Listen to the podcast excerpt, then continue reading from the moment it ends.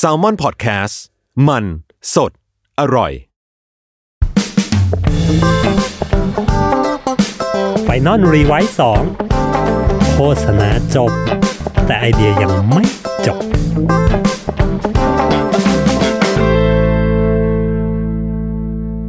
สวัสดีครับ ยินดีต้อนรับเข้าสู่รายการ Final Revise 2 Podcast โฆษณาจบ แต่ไอเดียมันยังไม่จบละมาละมาจ้าครับก็ทักทายกันในสไตล์ของคุณหยาดพิรุณนะฮะทำไมผมต้องทำขนาดนี้ด้วยนะฮะ ไม่เข้าใจนี่มันรายการชวนคุยเกี่ยวกับงานโฆษณานะฮะผม ก็วันนี้นะครับจริงๆไม่ไม่มีอะไรนะ อยากให้อยากให้ทุกคนได้ ยิ้มกันได้บ้างนะครับ ในสถานการณ์บ้านเมืองของเราตอนนี้ที่มันดูตึงเครียดตึงเครียด ทุกคนก็พยายามตั้งกาดนะครับ ไม่ให้กาดตก แต่ก็มันก็จะมีคนบางประเภทที่เอ้าลดกาดซะเองนะครับ แล้วก็เดือดร้อนกันไปนะครับ ผม พอพูดถึงสถานการณ์บ้านเมืองแบบนี้นะฮะแล้วก็มันมีหลายเหตุการณ์ที่เราเองนะครับ หมายถึงว่าประชาชนอย่างพวกเรารู้สึกว่าเฮ้ย รู้สึกว่าเฮ้ยเราไม่ไม่ค่อยมีอิสระเลย เราไม่ค่อยแบบว่า ไม่ค่อยมีอำนงไม่ค่อยมีอำนาจหรือแบบความฟรีความเสรีของเรามันมันอยู่ที่ไหนนะครับ มันก็จะมีหลาย ๆ เคสหลาย ๆ เหตุการณ์ที่ทำให้เรารู้สึกสงสัยตรงนั้นขึ้นมาสงสัยเออเนอะนู่นเฮ้ยทำไมต้องทำกันอย่างนั้นทำไมต้องทำกันอย่างนี้นะครับ ทีนี้ จากสถานการณ์ตรงนี้ผมก็เลยไปลอง search ดูเคสนู่นเคสนี่แล้วไปเจอเคสอยู่สองเคสนะครับที่มันดูมันดูมีความเข้ากับสถานการณ์ตอนนี้นะครับ คือผมให้ให้ชื่อตอนของของ EP นี้แล้วกันนะว่าแบบให้การที่เรามอบอำนาจให้กับให้กับคอน sumer หรือมอบอำนาจให้กับประชาชนเนี่ยมันก็เป็นไอเดียที่หยิบมาทำงานโฆษณาได้นะ ในขณะที่อะตอนนี้เราอาจจะรู้สึกเราไม่มีอำนาจแต่การที่แบบเฮ้ยสมมุติถ้าเราเทินตรงเนี้ย เราหยิบยกอำนาจให้กับคอน sumer ไป ให้เขาได้มีโอกาสได้มีอำนาจทำอะไรสักอย่าง มันก็เทินเป็นงานไอเดียโฆษณาที่ที่โอเคได้นะครับ ซึ่งทั้งสองงานเนี่ยน่าแปลกมากคือมันเกิดที่ประเทศสวีเดนนะครับทั้งสองงานเลยนะครับ ผมก็ลองแบบเฮ้ยทำไม ทำไมมันถึงเป็นที่สวีเดนวะอะไรเงี้ย แบบมันมีความบังเอิญอะไรบางอย่างหรือเปล่า ผมก็ลองไปเสิร์ชดูปรากฏว่า เป็นความรู้ใหม่ของผมนะว่าสวีเดนเนี่ยเป็นเป็นประเทศที่เรียกได้ว่ามี speech freedom มาก ๆ ก็คือสามารถแสดงออกทางความคิดเห็น แสดงความคิดเห็นแสดงอะไรได้ได้อย่างเสรีมาก ๆ นะ คือคุณอยากพูดอะไรก็พูดเลย คุณอยากมันไม่มีการเซ็นเซอร์ ไม่มีการมาแบบ เอ่อ มาไล่จับมานู่นมานี่มานั่นนะคุณอยากแสดงความคิดเห็นอะไร คุณแสดงออกมาได้ได้เต็มที่เลยนะครับผม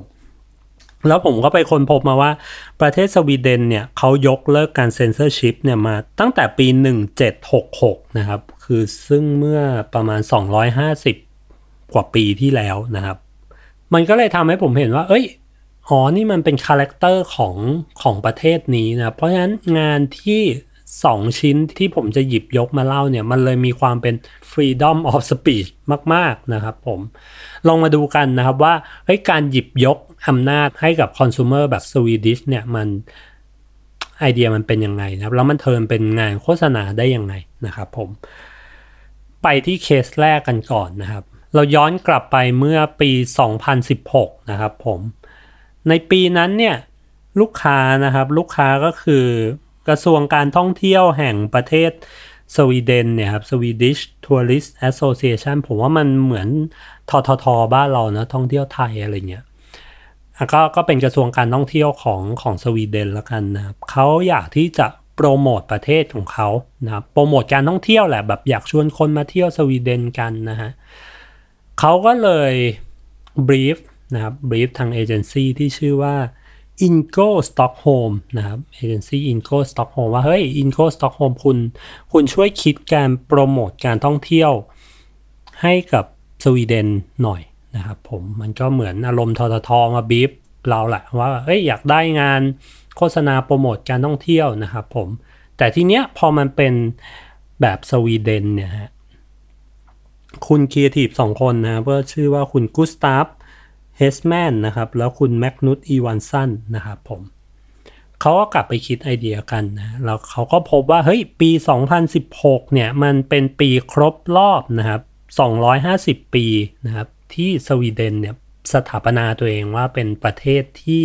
เป็น freedom of speech นะครับ เป็นการครบรอบ 250 ปีที่ยกเลิกระบบเซ็นเซอร์ในในสวีเดนไปนะครับ เขาไปค้นพบแฟกต์ตรงนั้นมาก่อนนะว่า เอ้ย เราเจอแฟกต์นี้ว่ะ ปีนี้มันเป็นปีครบรอบ 250 ปี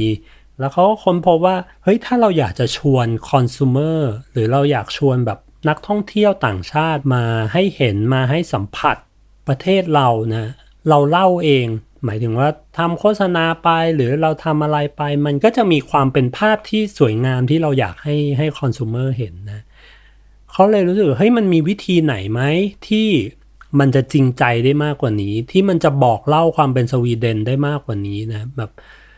ไม่ใช่แค่บอกเล่าเรื่องการท่องเที่ยว แต่บอก character ความเป็นประเทศสวีเดน เป็นประเทศที่แบบมี freedom of speech ได้ดีกว่าการทำโฆษณาสักชิ้นหนึ่ง ทั้งคุณกุสตาฟและคุณแมกนูสเนี่ยเขาก็เลยคิดเป็นไอเดียที่ชื่อว่านะครับ Swedish Number ถ้านักท่องเที่ยวอยากจะถามใครสักคนหนึ่งว่าเฮ้ยประเทศสวีเดนเป็นยังไง คนที่จะตอบคำถามนั้นได้ดีที่สุดคือประชาชนทุกคนของสวีเดนนะมันเลยเป็นไอเดียที่ชื่อว่า Swedish Number นะครับ Swedish Number คืออะไรนะครับ Swedish Number คือการที่เขาสร้างเบอร์โทรของประเทศสวีเดนขึ้นมานะครับเป็นประเทศแรกในโลกนะที่มีเบอร์โทรเป็นของตัวเอง เป็นเหมือนเบอร์เบอร์โทรกลางนะ สมมุติคุณต่อสายไปนะเบอร์โทรมันแบบบวก 49 อะไรสักอย่างนะ คุณต่อสายไปปุ๊บนะครับ ความน่าสนใจของไอเดีย Swedish Number คือ ปลายสายเนี่ยมันจะเป็นเหมือนเครื่องแบบโอนสายอัตโนมัตินะครับ เพราะฉะนั้นทุกครั้งที่มีคนโทรมาเข้ามาที่เบอร์ Swedish Number เนี้ยมันจะโอนสายไปหาประชาชนนะครับที่ลงทะเบียนไว้นะครับ วิธีการคือเขาให้ประชาชนลงทะเบียนไว้ก่อนว่าเฮ้ยใครจะเข้าร่วม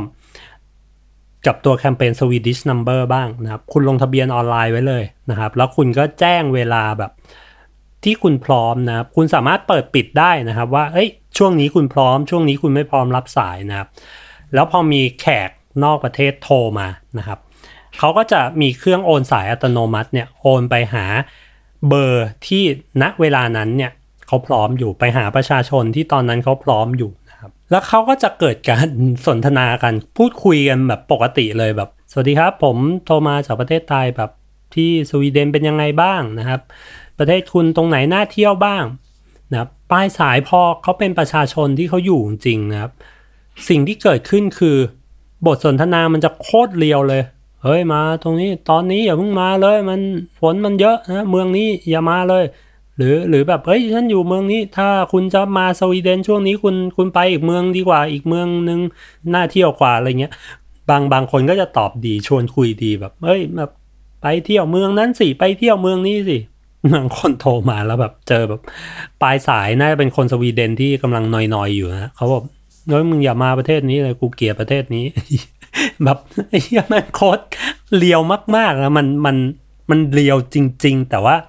ผลลัพธ์ที่มันเกิดขึ้นมันก็คือเฮ้ยคนมันก็มีการแบบหนึ่งคืออยากลองของแหละว่าเฮ้ยแคมเปญนี้มันมันเกิดขึ้นจริงเปะวะมันมีคนไอ้นี่จริงเปะวะนะฮะแล้วมันเลยเกิดการแบบสนทนาเกิดบทสนทนาเกิดบทการรีวิวที่มันแบบ มันจริงจริงแบบจริงมาก ๆเลยนะ แบบว่า ดีเลวยังไง สิ่งคนที่ตอบกลับมาก็คือ ก็คือประชาชนของของสวีเดนจริง ๆ นะครับ ผมลองไปอ่านบทสัมภาษณ์นะครับ ของทาง a d Week นะคือนักข่าวของ a d Week เขาก็ลองของเช่นเดียวกันนะเขาก็โทรไป เขาก็โทรไปไปไปยังเบอร์ Swedish Number นี้จริง ๆ นะเออเบอร์เขาเหมือนจะเป็นเบอร์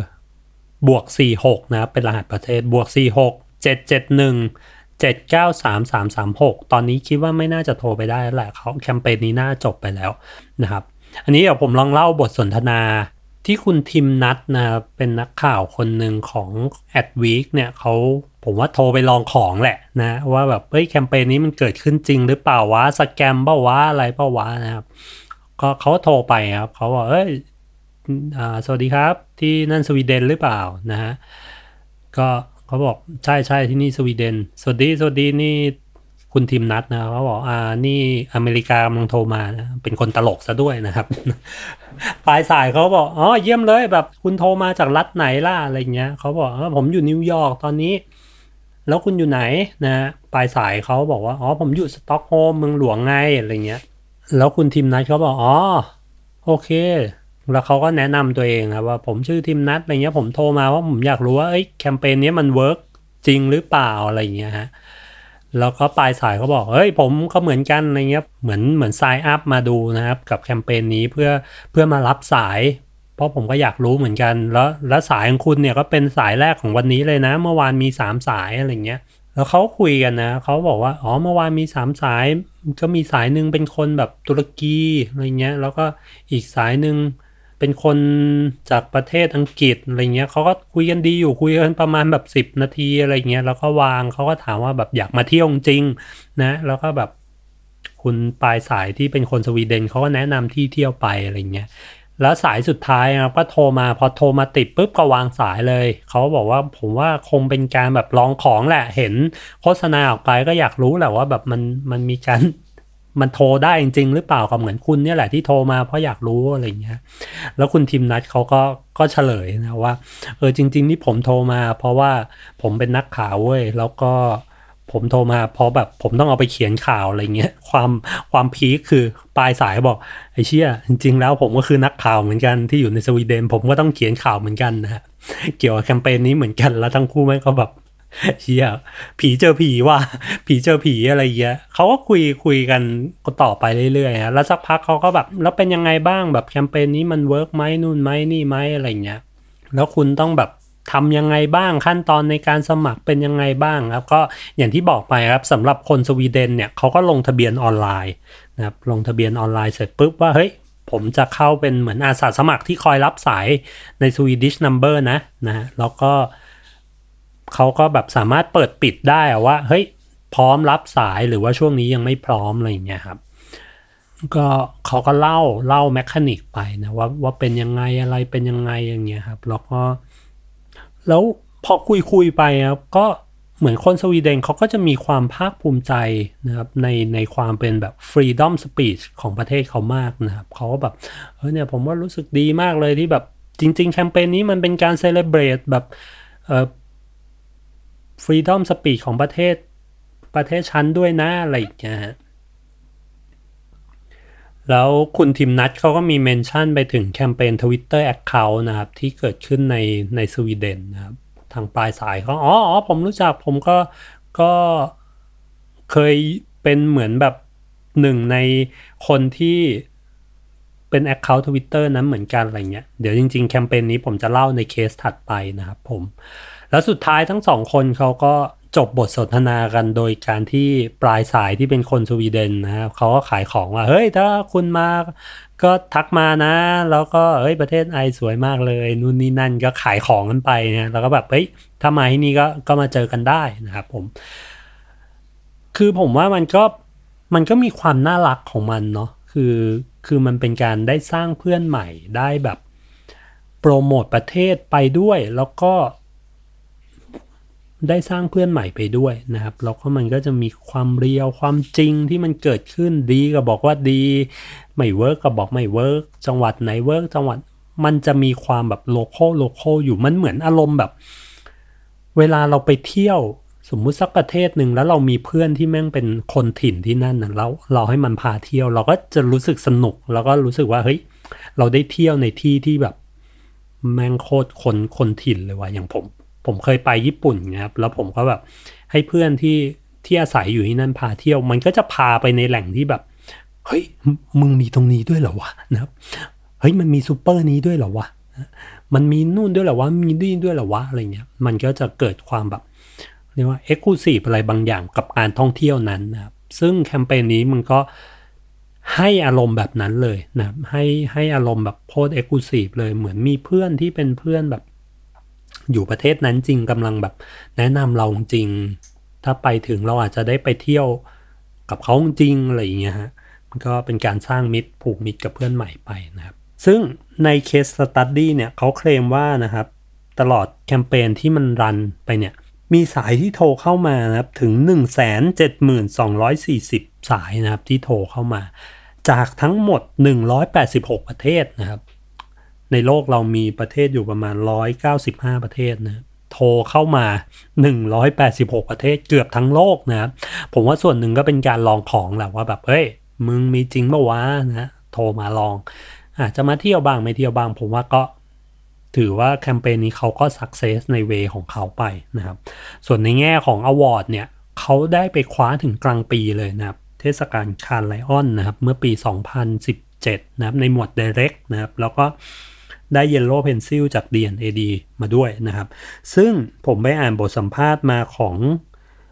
เหมือนเป็น Head of จัดในห้อง Direct นะครับเขาบอกว่างานนี้มันออกมาถูกที่ถูกเวลาใช้สื่อได้ถูกมาก ๆ เพราะว่าในในช่วงนั้นเนี่ยมันเป็นช่วงเวลาที่เทคโนโลยีมันเรามีเทคโนโลยีมากมายในการสื่อสารกัน ไม่ว่าจะเป็นการ text ไม่ว่าจะเป็นการแชทไม่ว่าจะเป็น SMS ส่งรูปหากันอะไรหากัน คือเรามีทางเลือกในการสื่อสารเยอะเยอะไปหมดเลยนะครับ ด้วยเทคโนโลยีต่าง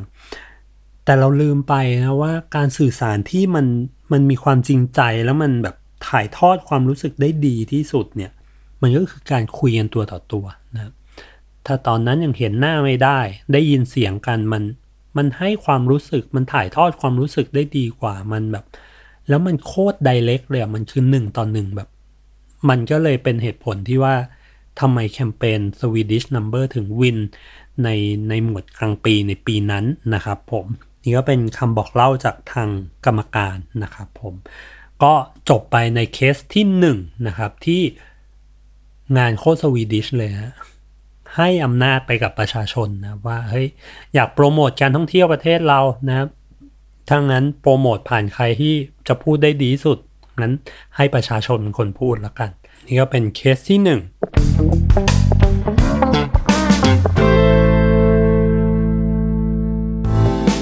สวัสดีค่ะ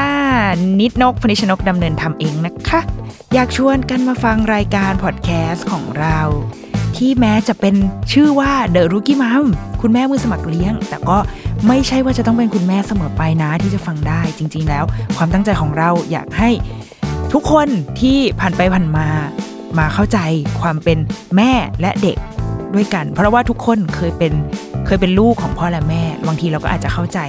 คุณพ่อคุณแม่ของเรามากขึ้นด้วยก็ได้นะคะ แล้วก็เราจะได้ไปเข้าใจมุมมองของพ่อแม่ในสังคมมากขึ้นด้วย เพราะว่ามองไปทางไหนก็มีแต่คนรอบตัวมีลูกทั้งนั้นเลย ติดตามรายการของเราได้ทุกวันจันทร์ทุกช่องทางของ s ซ l m o n Podcast จ้า The Rookie Mom คุณแม่มือสมัครเลี้ยงกับนิดนก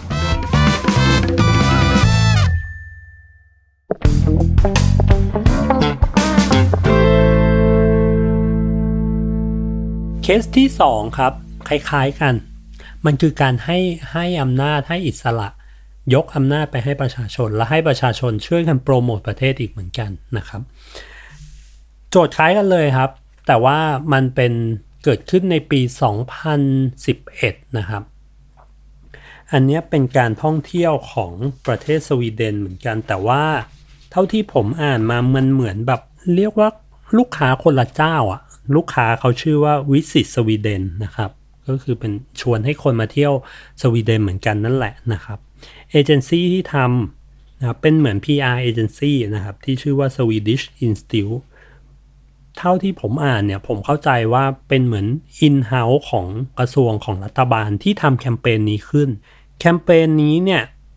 เขาต้องการอยากที่จะโปรโมทประเทศนะครับโปรโมทว่าให้ให้คนมารู้จักสวีเดนมากขึ้น แล้วก็ให้คนได้รับรู้ถึงความเป็นแบบ character แบบ Swedish Swedish เนี่ยฮะก็คือความ freedom of speech เนี่ยสิ่งที่เขาทำนะครับเขาทำแคมเปญที่ชื่อว่า curator of Sweden นะครับ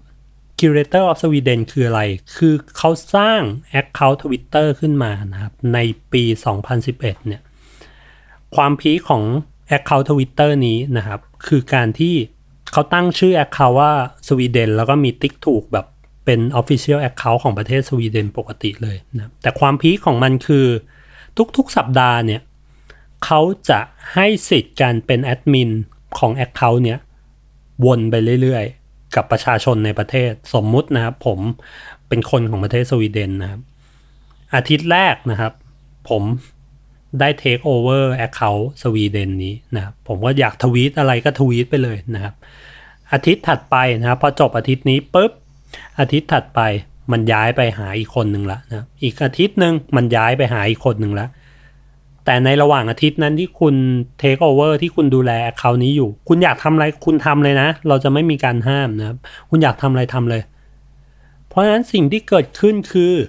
แม่งมันมากครับประชาชนที่ได้รับการแบบเหมือนได้รับสิทธิ์ในการดูแล Twitter Account นั้นเนี่ยเขาก็แบบบางคนก็เออทุกคนครับวันนี้ยายผมเสียนะครับ ก็ช่วยไว้อะไรให้หน่อยนะครับ บางคนก็ไปปั่นแบบว่า เฮ้ยโดนัลด์ทรัมป์คุณ คุณจะมาทวีตอย่างนี้ไม่ได้นะนะครับ บางคนก็จะแบบ เออวันนี้ฉันเลี้ยงหมาครบกี่ตัวกี่ตัวแล้ว วันนี้ฉันทำนู่น วันนี้ฉันทำนี่คือแบบใครอยากทวีตอะไรก็ทวีตเลยนะครับ มีความแบบเอาไปเลย เอาไปเลยของเธอจ้านะอยากทำอะไรทำนะครับ เต็มที่เลยนะครับ ผลลัพธ์ที่มันเกิดขึ้นก็คือ มันกลายเป็นกระแสไวรัลนะ แล้วก็มันมีคนตามจากแบบเปิด account ช่วงแรกๆแบบมีอยู่ประมาณ 65 คนมันพุ่งขึ้นไปประมาณแบบ 65,000 คนในเวลาแบบไม่น่าจะไม่ถึงเดือนนะ แบบพุ่งยอด follower แบบพุ่งขึ้นไปมากนะครับ แล้วก็มันก็จะมีความปั่นไปปั่นคนโน้นทีไปปั่นคนนี้ทีนะครับผม เดี๋ยวผมจะลองดู ตัวทวิตที่มันมันพีคพีคนะครับมีมีอยู่คนหนึ่งนะเขาบอกว่าลูกแกะผมเพิ่งคลอดนะครับ ทุกคนช่วยมายินดีกับลูกแกะผมหน่อยนะครับผม แล้วทุกคนก็เข้ามาเอ๊ยินดีด้วยสวีเดน ลูกแกะเธอเพิ่งคลอดอะไรเงี้ยหรืออีกคนหนึ่งนะเหมือนมัน account ไปตกอยู่ในมือของแบบสาวนักชิม ทั้งอาทิตย์นั้นนะสวีเดนไม่ทำอะไรเลยทุกสวีเดนไป คาเฟ่นะ cafe hopping แล้วสวีเดนก็ถ่ายรูปอาหารลงลงลงลงลงลงลงลงไปเรื่อยๆนะแล้วก็อีกคนหนึ่งอย่างที่บอกฮะว่าดันไปเจอที่คนแบบอาม่าเพิ่งตายพอดีนะฮะ ทั้งอาทิตย์นั้นสวีเดนก็เศร้าเลยนะ ทุกคนแบบช่วยไว้อะไรหน่อยแกรนมาเธอร์ผมเพิ่งเพิ่งจากไปอะไรเนี้ย ทุกคนก็แบบเอ้ยเสียเสียใจด้วยนะสวีเดนแบบเราเป็นห่วงเธอนะอะไรเงี้ย มันก็จะมีความแบบปั่นปั่นอยู่ประมาณหนึ่งนะแต่ก็มันก็แสดงให้แสดงออกให้เห็นถึงความเป็นแบบประเทศอิสระเสรีทางทางการแสดงออกทางความคิดเห็นมาก ๆนะครับ ผมแคมเปญนี้เนี่ยมันรันไปได้ ตั้งแต่ปี 2011 นะครับรันไปได้ประมาณ 6-7 ปีนะครับ มันก็มีเหตุให้ยุติลงนะครับ เหตุให้ยุติลงก็เนื่องมาจากว่าในช่วงหลังๆครับในช่วงหลังๆ เมื่อประมาณปี 2016 2017 อะไรเนี่ยฮะ พอทวิตเตอร์อย่างที่บอกฮะพอมันไปอยู่บนร้อยพ่อพันแม่นะครับ แบบไปอยู่ที่คนแบบทุกคนเลยคุณให้ freedom of speech แก่ประชาชนจริง ๆ แต่ในทุกประเทศครับมันก็จะมีประชาชนที่มันไม่เวิร์กนะมันก็มีบางคนที่พอได้รับทวิตเตอร์นี้แล้วนะฮะก็มีความเกรียนแหละนะครับ ก็เริ่มไปเกรียน แล้วไป harassment ไปไปนู่นไปนี่ไปนั่นนะจนสุดท้ายแบบเฮ้ยมันเริ่มไม่สนุกแล้ววะนะมันมันเริ่มไม่ไม่โอเคแล้วแหละนะครับ เริ่มบานปลายละ เริ่มไม่น่ารักแล้วนะครับผม ทาง Project Curator of Sweden เขาก็เลยตัดสินใจว่าเฮ้ยแคมเปญนี้มันก็อยู่สืบเนื่องมาใช้เวลามาประมาณหนึ่งละ แล้วมันก็เริ่มที่จะแบบอยู่ในช่วงขาลงเรื่อยๆล้วนะครับ ลงในแง่ของแบบยอดคนที่เข้ามา engage ก็เริ่มตกลงแล้วนะครับ หรือแบบสิ่งที่มันทวีตมันก็เริ่มไม่ไม่ส่งผลดีแล้วนะครับ สุดท้ายเขาก็เลยจัดการชัดดาวแคมเปญนี้ไปนะครับ ก็ปิดตัวแคมเปญนี้ไปในปี 2018 นะครับ วันที่ 1 ตุลาคม 2018 นะครับ ซึ่งเป็นเป็นปีเดียวกันกับที่แคมเปญแรกนะครับเกิดขึ้นมานะครับ สิ่งที่ผมได้รับจากแคมเปญนี้นะครับ สิ่งที่ผมได้เรียนรู้จากแคมเปญนี้ก็คือเฮ้ยแม้แต่ประเทศที่เขามี freedom of speech ความ freedom มันมัน มันจะไม่ส่งผลดีเลย ถ้ามันไปตกอยู่ในแบบคนที่คุณภาพมันมันไม่โอเคนะสุดท้ายแม้แต่ประเทศสวีเดนเนี่ยเขาก็ยังต้องต้องแบบปิดตัวแคมเปญนี้ไป เนื่องมาจากว่ามันก็มีคนเกลียนบางประเภทที่แสดงความคิดเห็นแบบแบบไม่น่ารักแบบไม่โอเคนะฮะแต่นะครับสิ่งที่ผมได้เรียนรู้อีกอย่างหนึ่งจากทั้งสองแคมเปญนี้คือสวีเดนก็คือสวีเดนนะ ต่อให้แคมเปญนี้ชัดดาวลงไปนะแคมเปญแรกชัดดาวลงไป เหมือนเขาก็รู้นะนะว่าแบบมันเกิดอะไรขึ้น แต่เขาก็ยังคงยืนกรานในความเป็นแบบประเทศแห่งเสรีในการแสดงออกทางความคิดนะแคมเปญ number of Swedish number มันก็เลยเกิดขึ้นตามมานะแม้ว่ามันจะเสี่ยงนะ แม้ว่ามันจะแบบเฮ้ยอาจจะเกิดเหตุการณ์ซ้ำรอยเดิมว่าเฮ้ยมีคนแบบโทรมาแล้วก็ ปลายสายอาจจะตอบไม่ดีนะครับ แต่สวีเดนก็ยังคงแบบฉันเป็นประเทศ character แบบเนี้ย เพราะฉะนั้นไปเว้ย อย่าไปกลัว go go นะครับผม